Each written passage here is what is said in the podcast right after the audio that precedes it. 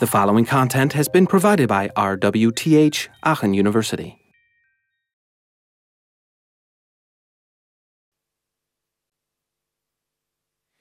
So the iOS SDK um, has a uh, list of public frameworks that are available to the developer. And um, that basically assumes that there's also a private API. And that is what the one that is not available to the developers, but that is basically internally um, accessible by people from Apple. That's different from Android, for example. So in Android, developers and, um, and Google developers, basically, they have the, the same API. Apple has some, some more um, API internally. Um, you are actually not allowed to, or you, you cannot actually um, access all the phone's functionality, and that is, first of all, um, to ensure that the user experience is consistent. Um, so, for example, you cannot tweak like the Springboard application. Uh, the Springboard application is the one where you see the dock and basically all the icons of your different applications that you have installed. Um, it's also to avoid harmful behavior. Um, and um, that, of course, limits um, the possibilities for exciting apps. And that is why jailbreaking your iPhone is somehow popular because then you can have applications um, that, for example, hook into the operating system um, or into the Windows system and provide you with a different look and feel, um, like uh, having displayed widgets on the lock screen, which is coming now with, uh, with iOS 10, but so far that's something that people on Android devices see, and they would like to have this on their iPhone as well. But that's not possible, so then you can jailbreak your iPhone, and then you can do things that Apple does not want you to do, actually. Um, because once for um, the user, uh, for improved usability, and second thing is um, also um, because of the limited power that you have available. Uh, if you run additional stuff in the background, if you hook into the system, uh, you're going to drain your battery uh, much more. Here are some examples of um, the different frameworks that are available. Um, they typically um, come with the Kit extension. Uh, so, for example, there's MapKit when you need um, to work with map data, for example. Um, so, to display a map, to position a, a POI dot, for example, um, and, and, stuff like this. There's also app extensions, which is uh, kind of new, I think, since last or the or year or the year before, where now apps can talk to each other much easier by providing an extension. Uh, so, for example, you can say, okay, I have my chat application and uh, I want to move this text from my conversation to another application, and you can share that, and then you use an app extension to move that over to a different app. Um, Touch ID, for example, um, so you can use Touch ID, for example, to secure data. Uh, let's say you're writing an application for your banking data, and um, yeah, it's it's always like annoying to type in the password for your bank account. Then you can alternatively use, for example, Touch ID to unlock your application for security. Um, Passbook, for example, that is for when you buy tickets, for example, they are stored in, in, uh, in one application, um, typically um, pimped up with a QR code um, so that you can basically um, walk around with a digital ticket. Uh, WatchKit, for example, that is used to write your applications for the watch.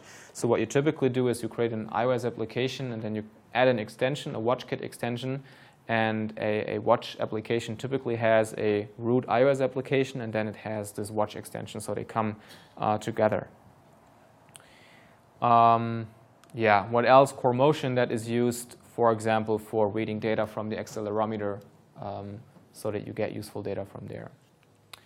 And other stuff. So I think one of the new ones is uh, from this year is SiriKit, for example, where you can use Siri, which is the um, smart assistant uh, that you can talk to, like Cortana and, and Google Now, um, to get information um, to you and uh, you can now write your own application, let's say your chat application, and you can allow Siri then to write a message in your chat application, for example, directly.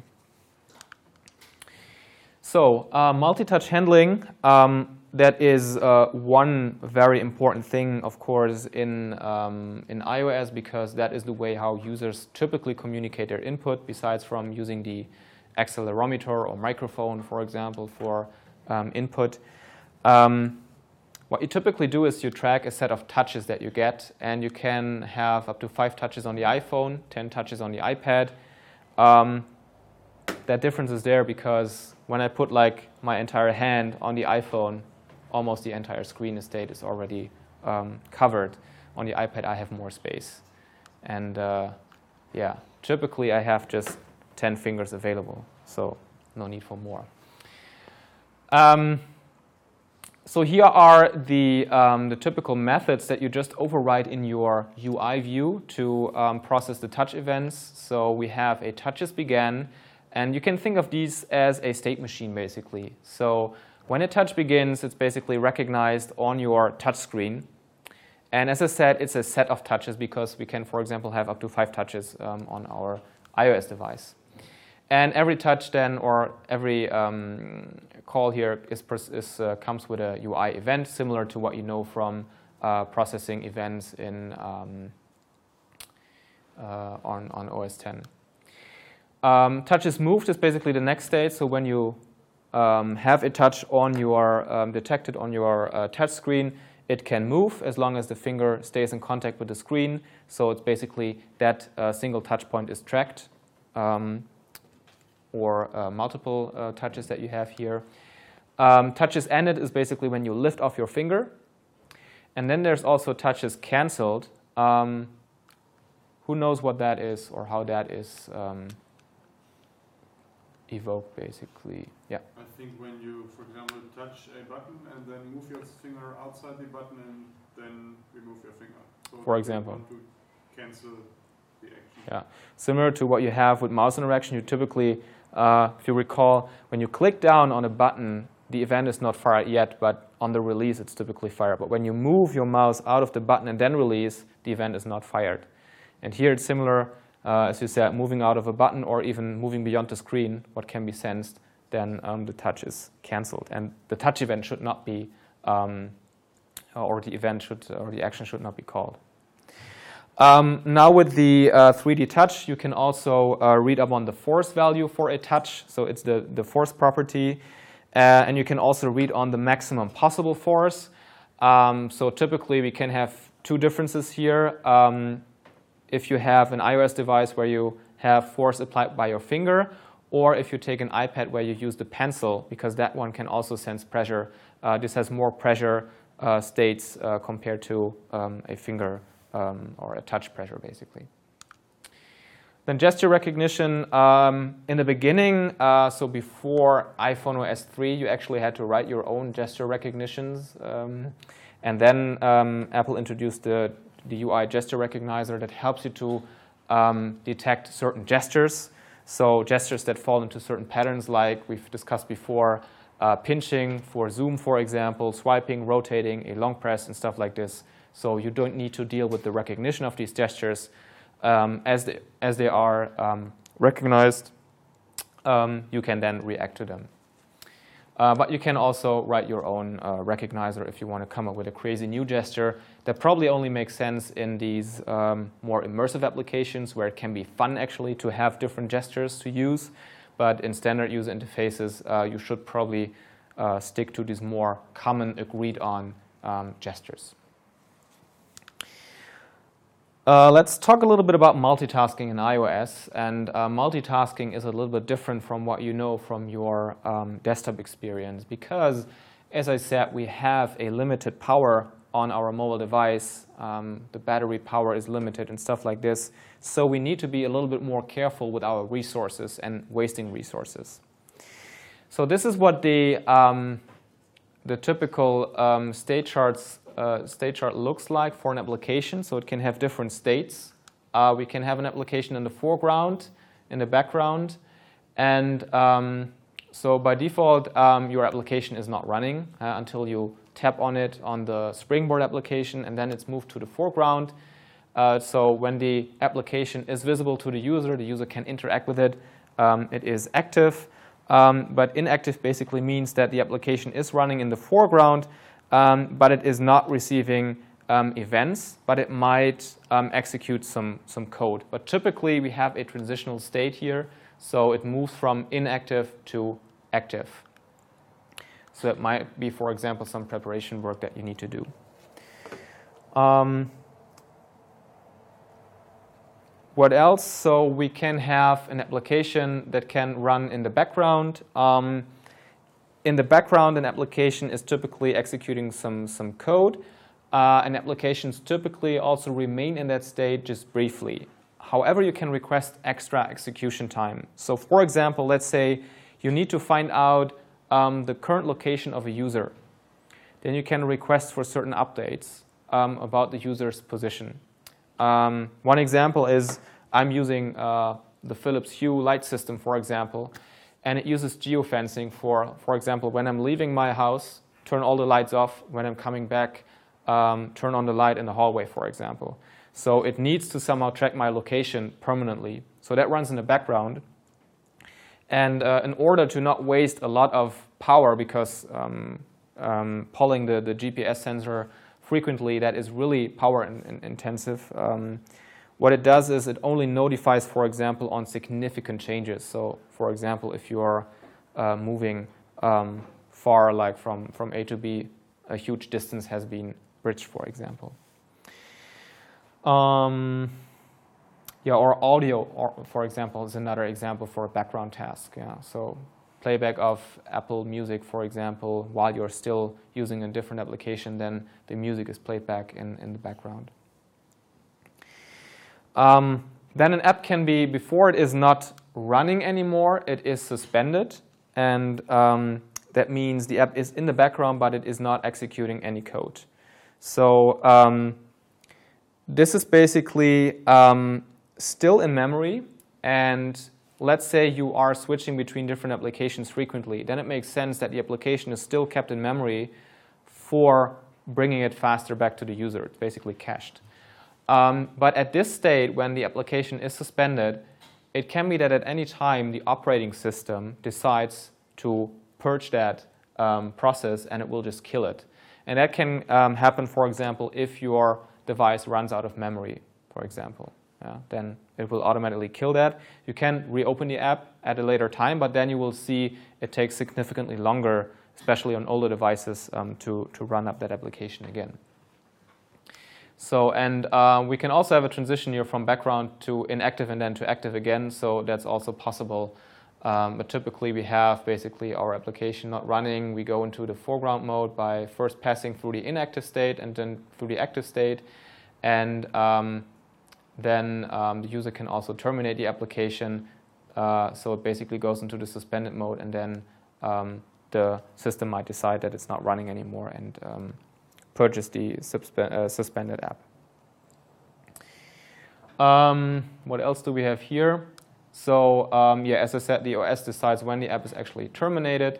That is depending on the memory footprint. So if we run out of memory, um, and there are typically hook-ins in your application. Uh, you can receive notifications like running out of memory, and then you can react to this in your application quickly. Um, for example, um, saving some additional data, for example. Um, yeah, we've already talked about the different um, screen sizes that were introduced with the different devices that Apple had added over the years. And um, having to deal with designing an interface that is responsive to the different layouts is kind of like um, difficult. Uh, that is why Apple introduced um, auto layout and um, size classes. So with size classes, you're not really designing your interface for a particular aspect ratio or for a particular screen size. It's rather a representative screen size. It's just a square. And you use auto layout not to position a widget absolutely, but you basically describe the relation between widgets. Let's say um, I have my container here, which is um, what my screen basically can display. Uh, and I have two buttons here. Let's say this one and this one here.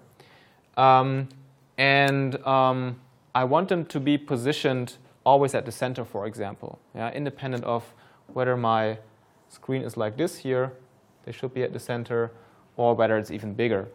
Then you can, for example, specify that um, you want to have um, a certain alignment to the left and right. So this should always be um, centered, so always have the same, um, the same distance. Uh, you can specify, for example, between those two buttons, there should always be a minimum distance, for example.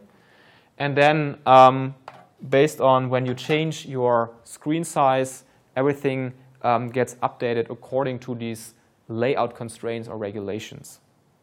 Of course, you have to test this a lot with the different screen sizes because um, using auto layout is, is kind of tricky and difficult. And there was actually a session on WWDC, I think last year ago or the year before, and that session was called Mysteries of Auto Layout. I think that tells it quite well because sometimes it's not really obvious um, what's going on there, so you have to test it a lot. Um, also, what has um, a little bit changed since the introduction of the iPad, um, you often find applications that run both on the iPad and on your iPhone. And as I said, uh, we have different screen sizes here, and it might make sense to um, display a different user interface on the bigger screen compared to the user interface on the smaller screen. Still, what you want to do is you want to provide the user with the same application because he might have both devices. So, and he will he just wants to buy the app once, so he downloads the app from the App Store, and then he can install it on both devices. But uh, for that, since we have uh, different user interfaces, um, we need to provide these user interfaces in that one app bundle for both devices. Or since you don't know what kind of devices that user is going to use, basically for all devices that Apple has out there, and they're still supported under that um, current iOS version. Um, and this is why these app bundles are called fat binary because they try to serve to um, to to have like um, visualization and resources for all the different platforms and devices there. Um, so we have basically different XIB files. Recall XIB files are the, the layout, the user interface files, storyboard, and resources that are then packed into the fat binary. One big issue with that is, of course, if I have a device with limited memory, like storage memory, I have resources stored on my device in my application that I'm never going to use. Yeah? So it's wasting a lot of um, my, um, my memory. That is why we're now moving over to app thinning, where basically I can, by downloading the application, um, the operating system basically only pulls those resources that are really useful or that can be executed on this device. So let's say on the iPhone. And if you download the application on your iPad, it takes all the resources that are just used for the iPad and not for the iPhone. And another trend um, that is probably coming up is on-demand resources. Um, that's something that we will see rather in tvOS right now, but it's also uh, possible to use that in, um, in iOS, where you basically uh, only download a part of your application and all resources that might be important at a later time, they are downloaded on demand, so basically afterwards. One example is if you implement a game, uh, a level-based game where you basically have a very linear uh, gameplay, uh, level 1, level 2, level 3, and a tutorial maybe. Um, to save space, what you do is when you download the app, you provide just um, the basics of your application or of your game and the tutorial level, and maybe level 1. But all the other levels, up to level 10, they are not on your device. And when the user plays the first level, for example, you probably know that, well, he has passed the tutorial. We don't need the tutorial anymore. You're going to delete the, the resources for the tutorial. But at the same time, you're downloading already level number two and maybe level number three because you know that the next step where the user will go to is uh, level two and level three. So you basically adapt um, the resources, downloading the resources based on the current state of the user in this application. Um, yeah, here's one more um, visualization of auto layout. Um, basically what you've already seen here. You can basically see that we have different views here laid out in our, um, in our screen or in, in, in, our XIB file. And uh, you can see that there are these spacers here, or basically these anchors that basically say, okay, um, this here should, should stretch, for example, according to the width um, of your screen. And um, the auto layout basically tries to fulfill all set of equations um, of the user interface uh, when the um, user interface appears. And of course, there can be some at some point conflicts between those uh, policies that you defined here in auto layout. Uh, and then uh, you will get a warning that they need to be resolved, um, or you will see very weird behavior. Um, that can also take into account localization issues, and for example, also um, left um, aligned text fields um, that become right aligned when you, for example, switch um, your system language to Arabic in your um, in your iPhone. Okay, um, that wraps up everything um, basically important on developing um, for mobile platforms on, on iPhone.